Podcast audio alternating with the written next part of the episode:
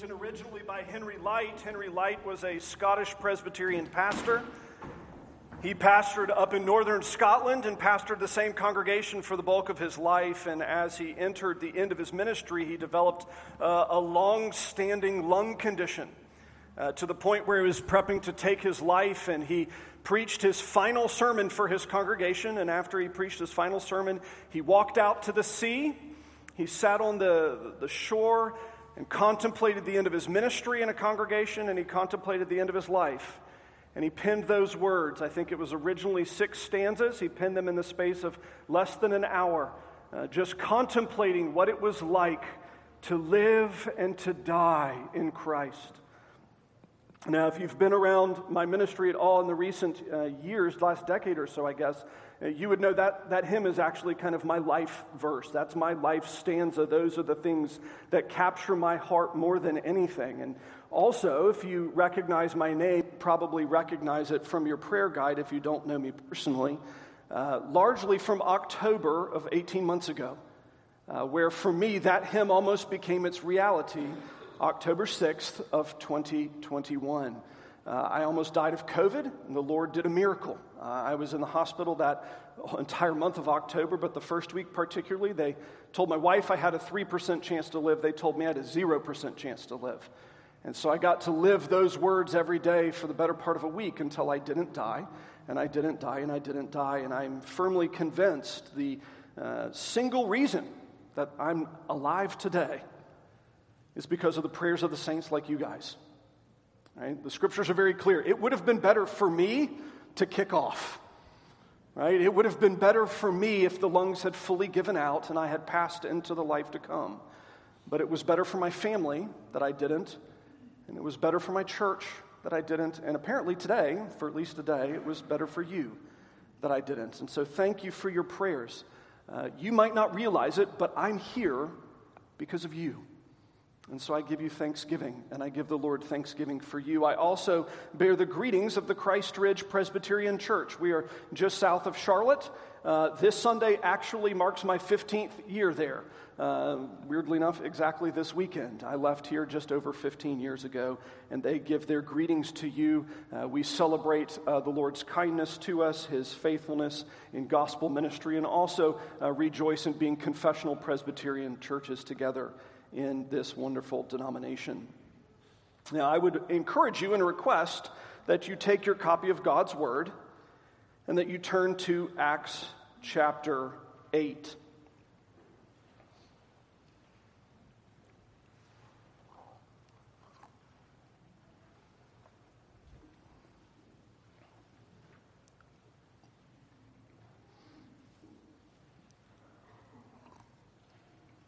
Acts chapter 8, we're going to start in verse 26. And I often make the reminder that because there is a divine author to Scripture, the Scriptures primarily are authored by the Holy Spirit, that when he wrote these, he had the original reading audience in mind, and he's had every Christian since in mind, and even beyond that, he had you specifically today in mind. So that when we come to Acts chapter 8, verses 26 to the end of the chapter, we can say, This is God Almighty speaking to you, because He wrote this to you thousands of years ago. Hear God's word in Acts chapter 8. Now, the angel of the Lord said to Philip, Rise and go toward the south to the road that goes from Jerusalem to Gaza. This is a desert place. And he rose and went.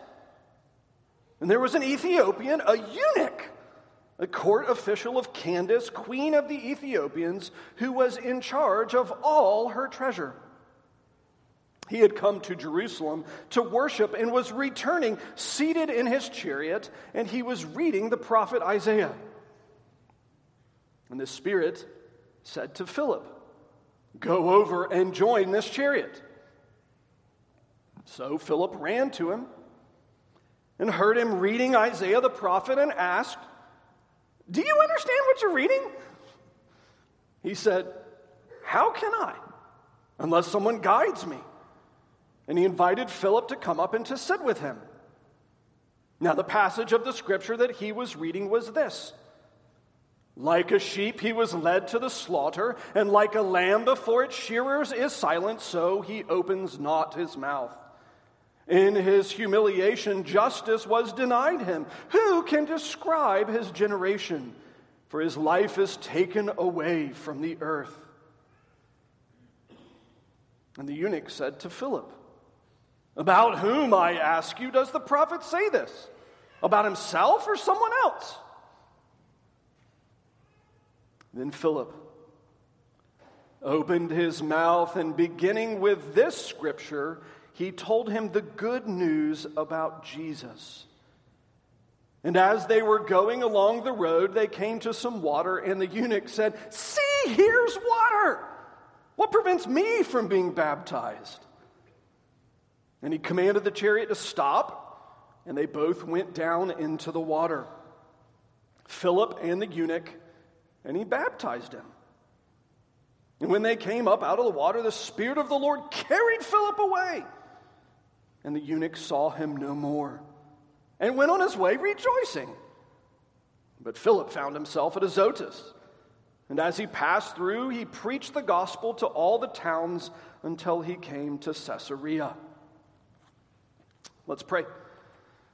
Oh God, this is your word. It is perfect, right, good, and true. We are the problem. Would you take our weak faith and make it strong? Would you take our dirty hands and make them clean? Would you take our confused minds and make them clear? We ask for Christ's sake. Amen. Now, some of you, I, I, know, I recognize. Some of you maybe perhaps recognize me, maybe with a little bit extra weight and a little bit of a beard and some gray hair. It's a bit of a deception. I guess time gets us all. But some have no idea who I am and why I would be standing in this pulpit, and that's okay. I'm not mad at it. Uh, in fact, actually, March of 1999 was the first time I ever made my way to Carriage Lane. A youth pastor at the time called me down to join in Disciple Now, uh, where I got to stay with Stalker and Jerry Reed and uh, teach a bunch of young men the Bible, one of whom was Josh Desh, my first interaction with him. And that would then turn from just a Disciple Now weekend into four summers of interning in this church, which after a seminary career would bring me back for four years of youth pastoring. Uh, this is a church that I've been very blessed by to be a part of uh, for more than 20 years. Um, more than half my life has been spent with some sort of affiliation and connection uh, to this church, which is a wonderful blessing to be a son of Carriage Lane and a recipient of her ministry. There is, however, one noticeable change when I came back today. It's not the fact that some of you are more gray than I am. It's not the fact that some of you are hiding that you're more gray than I am missing one very distinguished gentleman who I've always labored under in this place. Missing Doug. Wow. What's it like to be a part of Carriage Lane without Doug? What's it like to do a missions conference in a terribly mission minded church? Missions is this church without Doug. And so today I thought it would be appropriate for us to spend just a few minutes kind of contemplating what do missions look like in the middle of change? What do missions look like in the middle of a transition? What does missions look like in a church that I love dearly, that's been dear to my heart for almost 25 years?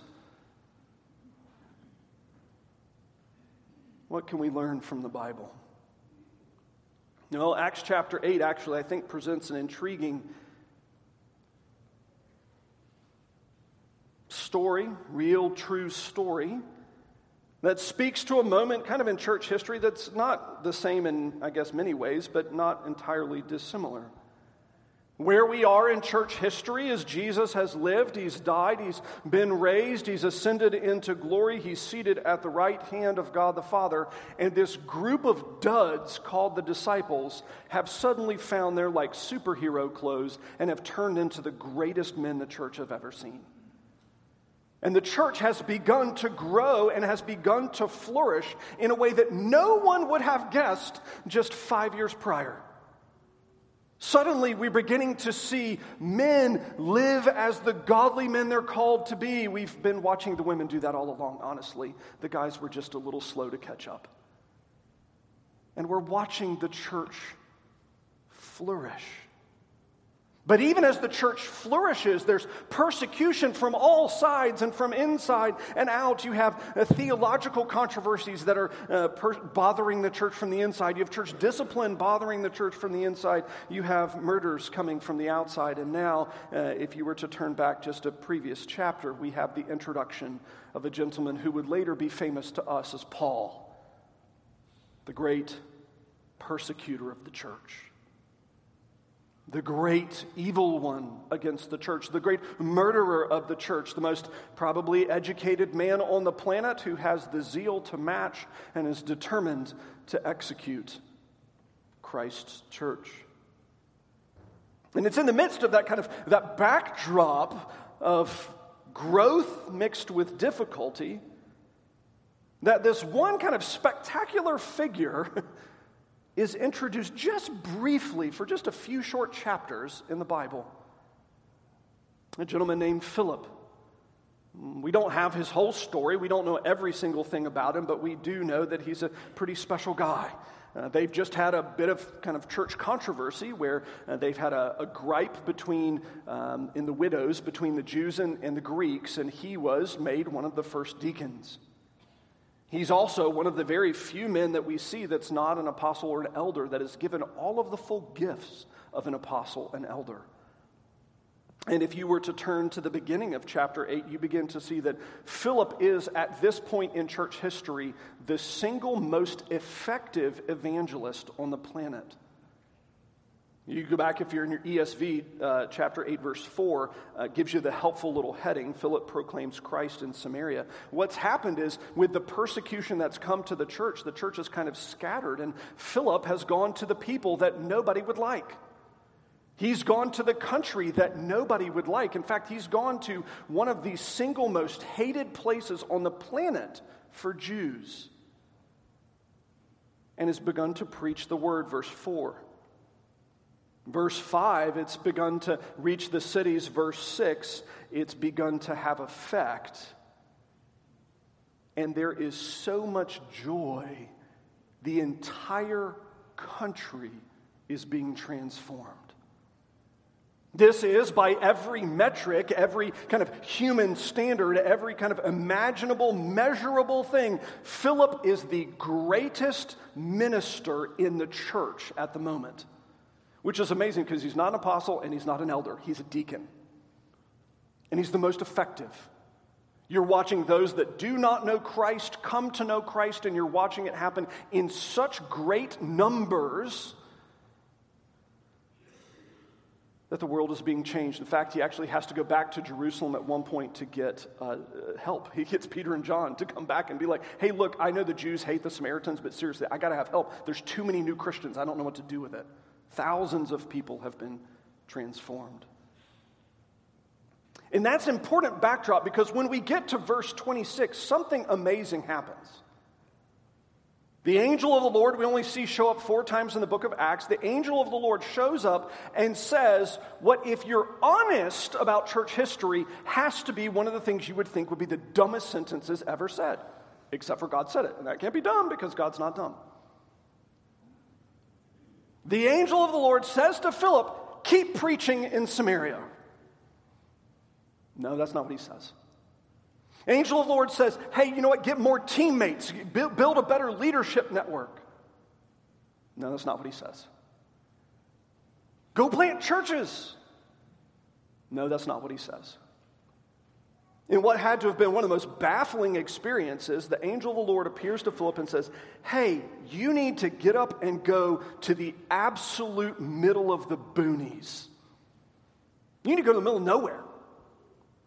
There are two roads, we know this very well, that lead from Jerusalem to Gaza. There's one that, let's see if I can do this backwards for you. One from Jerusalem to Gaza that is uh, the northern route that was very popular. It was um, very, uh, it was paved well. It was a very well traveled road.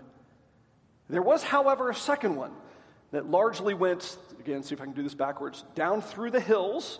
Remember, Jerusalem's in the hills, down through the hills, and then would cut and go through wild territory. It was the road through the middle of nowhere. It's beyond the scenic route. It's the route that no one travels. It's longer, it's less safe, it's less easy to travel. It's the road no one uses. And so, interestingly, what you have in verse 26 is God Almighty telling the most effective preacher in the world to leave his ministry and go into the middle of the boonies. And I love that. Like, I love to think about how your average PCA church would handle that. Right? Your missions committee would be having a fit. We got to go where God goes. We got to go where God's working. You're the, mo- you're the best guy we got. We got to put you in, in front of as many people as possible. We got to give you as many preaching opportunities as possible. We've got to give you every opportunity to use your unique gifts because you're the best we have. And we would be wrong. Because interestingly, what does God want? He wants them to go to the boonies. And I think actually this is probably our first kind of place where we have to wrestle a little bit with the text. Because this is a part that doesn't fit my natural emotional bent. It doesn't fit the way I like to think. It doesn't fit the way that makes me feel good. I like to be able to evaluate decisions with my eyes, not with my faith. You see, what we're actually learning in the text here, our first kind of major principle, is that God is far more concerned with obedience than he is with success. God's far more concerned with obedience than he is with success. Again, by every metric that we would have to measure, everything that we could use our eyes or our ears to kind of quantify, Philip is the best success in the church at this time. And interestingly, the Lord is more intrigued in him obeying God than he is in continuing his ministry. Now, does that say we don't want conversions? No. Does that mean that we don't want preachers who preach in front of large crowds? No. Does that mean that we don't want the churches to grow? No. Does that mean we don't want churches to be planted? No. It means all of those things have to become secondary to the primary thing. That when we evaluate what it means to be a success as a church, as a denomination, as an individual Christian, our single captivating definition has to be obedience. Am I consumed with obeying my God?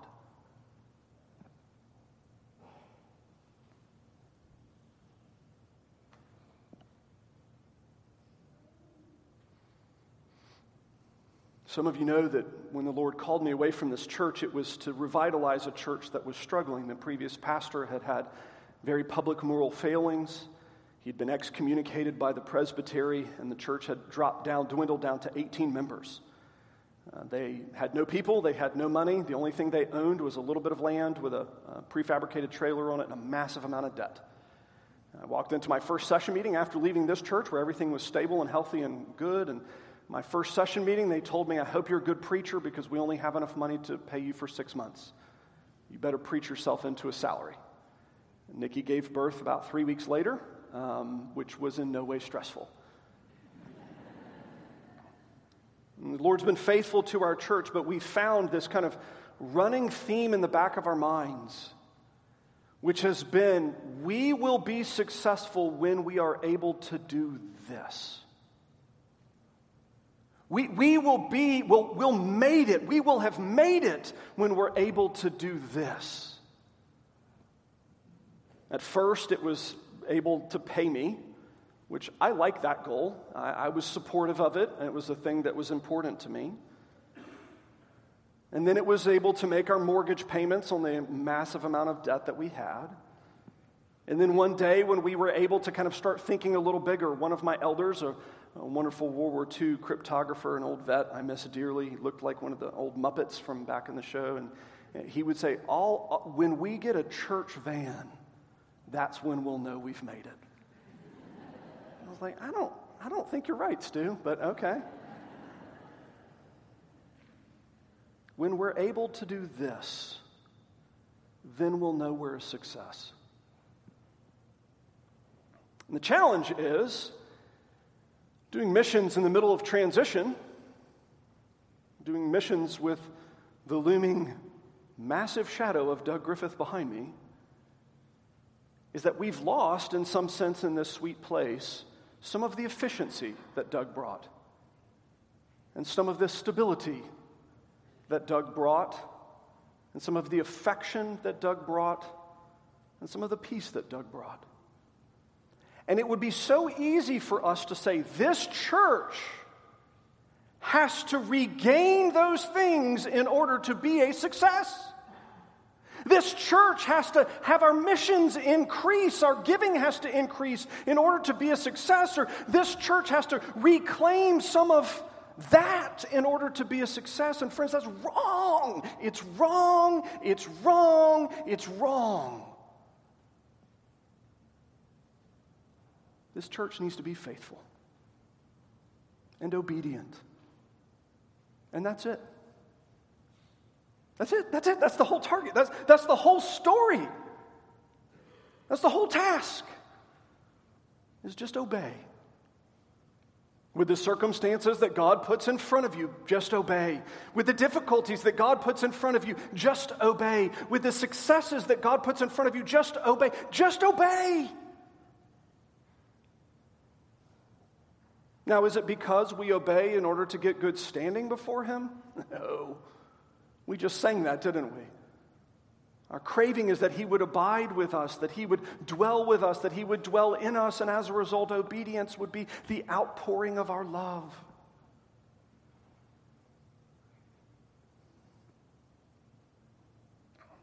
It's so easy for us to reduce our definition of success to size, to reduce our definition of success to some sort of kind of moving target of relevancy in our current culture. It's so easy for us to reduce our definition of success to using the resources that God has provided in front of us. It's so easy to reduce our definition of success to some sort of kind of external metric Instead of just saying, look, my task is to just obey the Lord. And as long as I've done that, well, that's a win. We get to see, I think, probably a second thing that's going to explain why that makes sense.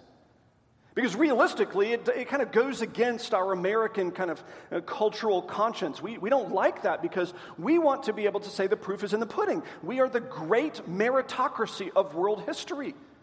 Right? That's what our nation is, is the greatest meritocracy in world history. If you work hard and have gifts, you can do whatever you want. The greatest meritocracy ever. And that's leached into the church where we say, okay, well, if we're going to be a great church, we have to do great things. Wrong. Well, what do we see in the text? Philip sent down into the middle of absolute nowhere. He's sent to the boonies, and so he does. He leaves Jerusalem. Now, he's had to travel uh, 50, 75 miles to get to this place. He's had to travel the length of Israel uh, to get down to this, and then now catches the road that leads out uh, from Jerusalem back toward the shore to Gaza. That way, I guess backwards. And I always get them wrong. And interestingly, as he travels, we get to see, it's introduced, this kind of mysterious figure. uh, what an interesting character. Uh, an Ethiopian, a eunuch, a court official of Candace, queen of the Ethiopians, who is in charge of all of her treasure. We have introduced this gentleman who is this marvelously kind of mysterious figure in church history. Candace is the queen mother of uh, the king of Ethiopia at the time. He was a little boy and was a, uh, you know, not able to rule the country yet himself. He had not grown into a proper age. And as a result, the queen mother was running the country. Candace is the queen mother. She has sent her right hand man, who was probably the gentleman who managed her former husband's, deceased husband's, uh, harem. He was the gentleman who was in charge of all of the wives. I don't know, maybe she didn't like him and needed to get rid of him, I'm not sure. But she's sent him on a trip uh, where he's been able to travel from Ethiopia all the way up to Jerusalem. This gentleman is exceptionally well educated. We know he's fluent in Greek. We're going to see that in just a moment. Uh, and we know that he was exceptionally powerful because he was in charge of the treasury. This is not kind of some kind of like right hand henchman uh, to the queen, right? This is not her kind of quiet resident assassin. Uh, think this is kind of what we would think of maybe as like the chief of state one of her greatest cabinet members. This is one of the most powerful men from a very powerful country, who, interestingly, is Jewish in some fashion. Now, not Jewish by nationality. He would have been recognized. His skin color would have been of most likely a very different uh, tone uh, than what the gentleman Philip is uh, carrying in himself, and instead would be marked as something kind of unique and different. But interestingly, as he is a Jew, he's traveled up to Jerusalem in order to engage the Jewish God. Now, for most of us, we think, oh, well, how sweet. Like he's traveled all the way, you know, from Ethiopia all the way up Africa, again, backwards, all the way up Africa to get to uh, Israel in order to worship. But there's some really intriguing things actually to think about is that, first off, he's a eunuch. So even when he went to Jerusalem to go to worship, guess where he was not allowed to go? Into the temple at all. He's damaged. This man is damaged goods. His biology has been altered in a way that would mark him unclean permanently. This is a man who would never be able to be in God's presence at all. He couldn't permanently unclean. But even as he does go into Jerusalem, unable to worship the living and true God in the temple, he would have had to stand outside in one of the kind of outside covered pavilions in order to worship. We do know that he was uh, well enough off that he bought a portion of the scriptures.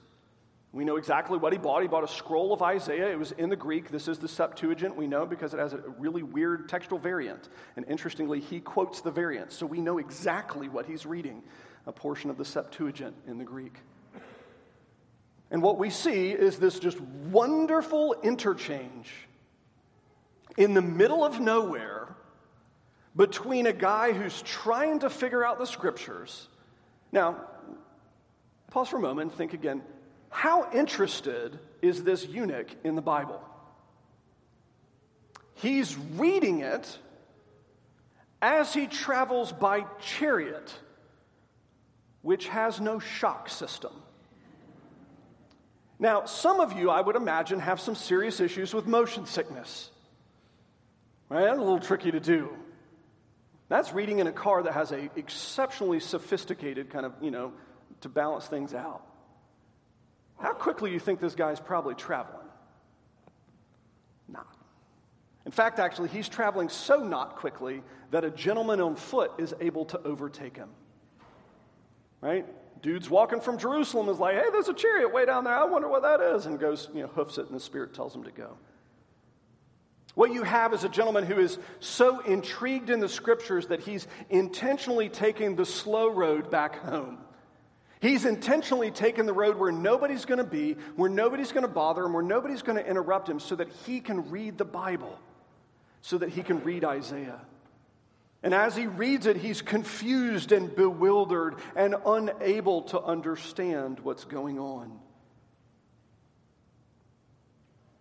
Until God does something spectacular. Provides Philip. Now, again, remember where we started. Philip's a new deacon and is, as we know, a Greek by nature. Provides, actually, interestingly, one of the very few church officers who is skilled in the language that the Ethiopian knows. In fact, actually, is not even a Hebrew speaker, Aramaic speaker. They bring the guy who's fluent in the language that he's reading. Like this is the most like spectacular arrangement of coincidences you could possibly imagine. You have a guy who happens to be reading the Bible, also happens to be reading one of the most obviously, overtly Christological passages in the entirety of the Old Testament, happens to be reading it out loud because he's from a culture that says if you read it out loud, you'll remember it, but if you read it quietly, you'll forget. So they did all of their reading out loud and happens to have a church officer who happens to be the most skillful evangelist in the church, who happens to be fluent in the language that he's reading, who happens to be directly behind his actual chariot. Boy, that's lucky, isn't it? No, in fact, actually, that's the exact point that uh, Luke is making here is that it, none of this is lucky. What we're actually seeing is the logical, like the logical consequence of the previous point. Look, at if the Lord is more preoccupied with obedience than he is with success, it would make sense that would flow from the idea that God's in charge of it all in the first place. That God is sovereign over all of the ways and days of all of his creatures. He's sovereign over sending the eunuch home in the middle of nowhere. He's sovereign over taking Philip on a path that no one in their right mind would ever travel. He's sovereign over which portion of the scriptures would be read. He's sovereign over which language they speak. He's sovereign over the entire interchange. Our God is in control. God is in control. And I think that's, again, probably an important thing for us to remember as we think about missions in transition. It would have been important for them to think about because you have to think Philip would have been wondering, like, God, what are you doing? Like, I got like a thousand new converts back home. Where are you sending me? Why, why here? For one guy. Like, honestly, just be realistic. How many of us would, would agree with that math? A thousand new converts back in Samaria, or one guy on the way back to Ethiopia? I mean, if we're going to be honest, most of us, I, I, really, if we're really truthful, I don't think anybody in this room would have the courage to choose the one. None of us would. Every one of us would send on that one. But yet, interestingly, God is showing He's sovereign over all of salvation. He's sovereign over all of creation. He's sovereign over all of His creatures. He does what He wants, when He wants, how He wants, with whomever He wants. He is in charge. Now, the problem with this is that as Reformed folk, this is a doctrine that we do like to talk about. But we really like to talk about it for others and not for ourselves. Right? This is my favorite kind of doctrine. The kind of doctrine that makes you behave but never actually in, touches my heart at all. It's the kind of doctrine that I can use against you. Well, I mean, obviously, the Lord gave you that, but then never really impacts me. You see, the first kind of point that we look at it, it emphasizes this kind of faithfulness element. But this idea, this second point of understanding God's sovereignty, kind of presents almost a contentment element. So that when we are eh, doing ministry in the midst of transition, when we're doing ministry in the midst of pain, we can say, Our God has not made a mistake. This is not a surprise to him, it's not a shock. He didn't wake up one day and be like, whoa, when did that happen? How did that, what, what? What's going on there? How did that happen in Georgia? How did that happen in South Carolina? How did that happen in Virginia? What is going on? I love that. I mean, so many of us, we spend so much of our lives asking that question like, what is happening right now? Every time we watch the news, turn on social media. What is going on? Our God doesn't ask that question because it's not a mystery to him, it's not a surprise to him. In fact, actually, we would go even one step further to say it was designed by him. In fact, we could even go one step further in some of our applications to say, for some of you in the room, you're, you're dealing with a season of great trial. Friends, He's ordained that for your good. Some of us are dealing through a season of great pain, and I would say, friends, He's ordained that for your good. Some of us are in a season of great joy, and I would say, friends, He's ordained that for your good because He loves you. None of it is a mistake. I think at Reformed camp, we tend to excel in talking about his sovereignty for kind of the big picture category things. But I perhaps would suggest a lot of times we forget when it comes to talk about design. That all of the experience I've had and all the experiences you have are designed for your good and for his glory. All right, well, we'll keep moving and think okay, well, so if this God is more concerned with faithfulness than he is with success, and if he's more concerned with kind of us understanding that he's in charge of all of it, what does obedience look like? That's a great question, isn't it? If he's more concerned with my obedience than anything else for me, and if he's the one in charge of the whole thing, what does obedience look like? Well, I love it. You get verse 29. Philip's walking, sees the chariot kind of in the distance. The Holy Spirit says to him, Go, go join this chariot. So Philip runs up, gets close to this kind of procession. It was probably a, a fairly significant thing with a little bit of pomp and circumstance. Doesn't just hop right up on the chariot because that would be probably a really easy way to end your life. Uh, instead, he probably runs alongside and hears the gentleman reading it out loud. And in what has to be kind of a bit of a socially awkward question, it's like, uh, hey, brother, you know what you're reading? Like, that making any sense to you? Um, uh, he asks it in a way that's well received. Uh, there's, you get kind of a sense of camaraderie that follows. Do you understand what you're reading? And the gentleman responds, the eunuch responds, How am I supposed to understand this? How, how am I supposed to figure out what is going on here?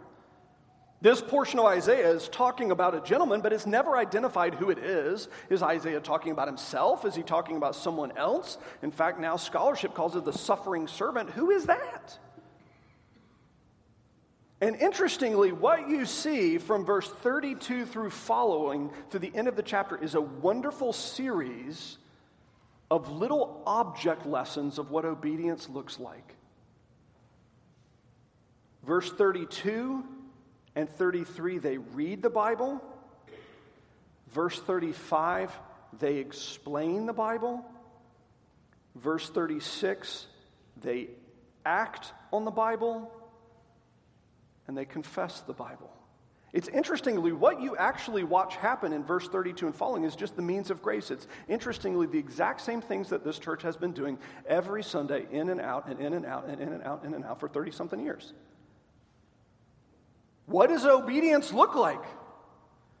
You read the Bible, you sing the Bible, you pray the Bible, you obey the Bible, you see the Bible in the sacraments. It's all about the means of grace. It's all about just being obedient to God's holy commands. It's all about those means that God Himself has ordained for his church to use.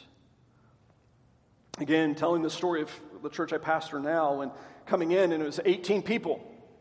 I was the membership, my first Sunday was 18 folks, and uh, those 18 folks were unbearably wounded. The previous pastor had lied the entire way through his excommunication process. It was absolutely dreadful.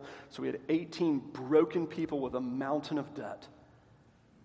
And trying to figure out okay, well, what do we do? What, what are we going to be as a church? Right? If we're going to define kind of our success externally, there, well, there's none of that. There's nothing that we can kind of use as a metric to say we're successful. We're in debt. We have no money. We have a pastor who has no idea what he's doing.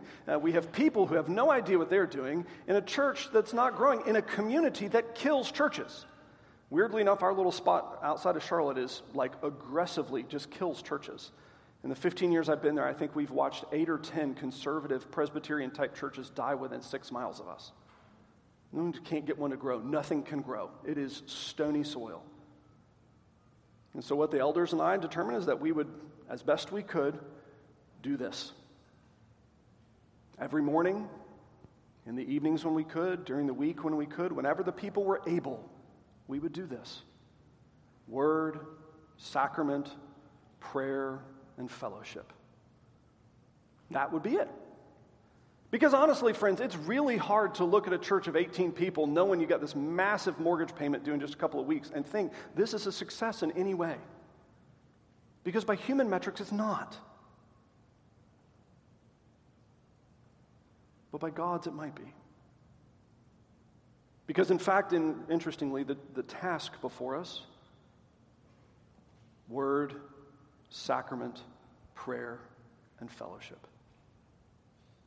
And interestingly, those things are things that survive missions conferences in the midst of transition, aren't they? We've already heard that in Sunday school, haven't we? Word, sacrament, prayer, and fellowship taking place in Peru and in France, taking place through ELI all over the world, largely in Africa. Word, sacrament, prayer, and fellowship.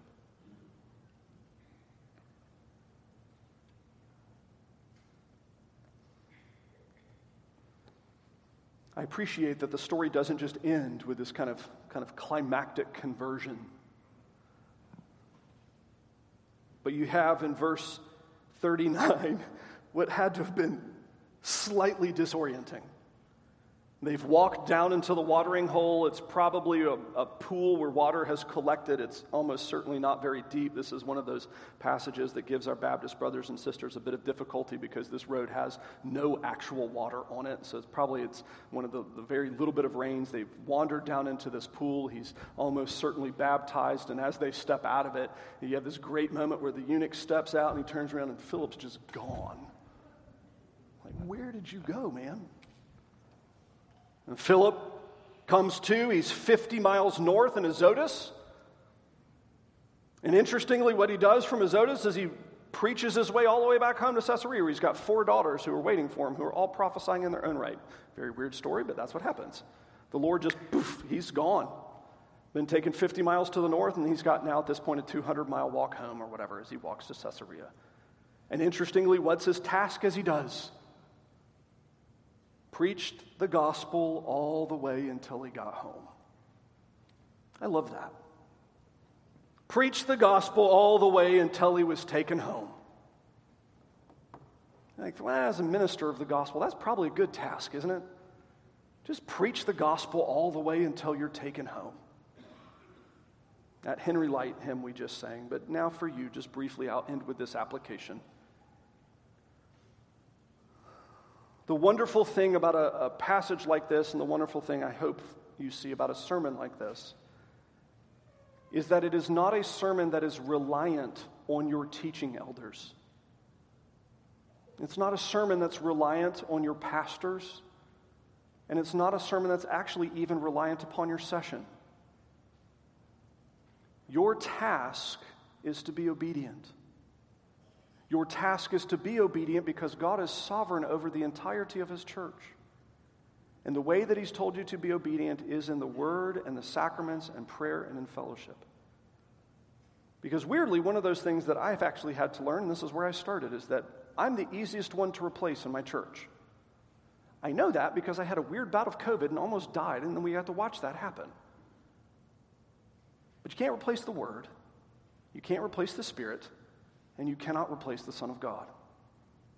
And those are things that actually continue day after day, week after week, month after month, year after year. So, what's your task? Carriage Lane Presbyterian Church on Missions Sunday, what's your task? Is to fall in love with the Son of God as seen in the Scriptures so that you would be able to sing in some fashion those words of abide with me with that greater longing that we long for Christ to be with us, that we might be equipped to tell his story to whomever those people are, the nations, which interestingly have been brought to Peachtree City now, a bit different than when I left. Something that you can do and not just send it to the ends of the earth. Let's pray.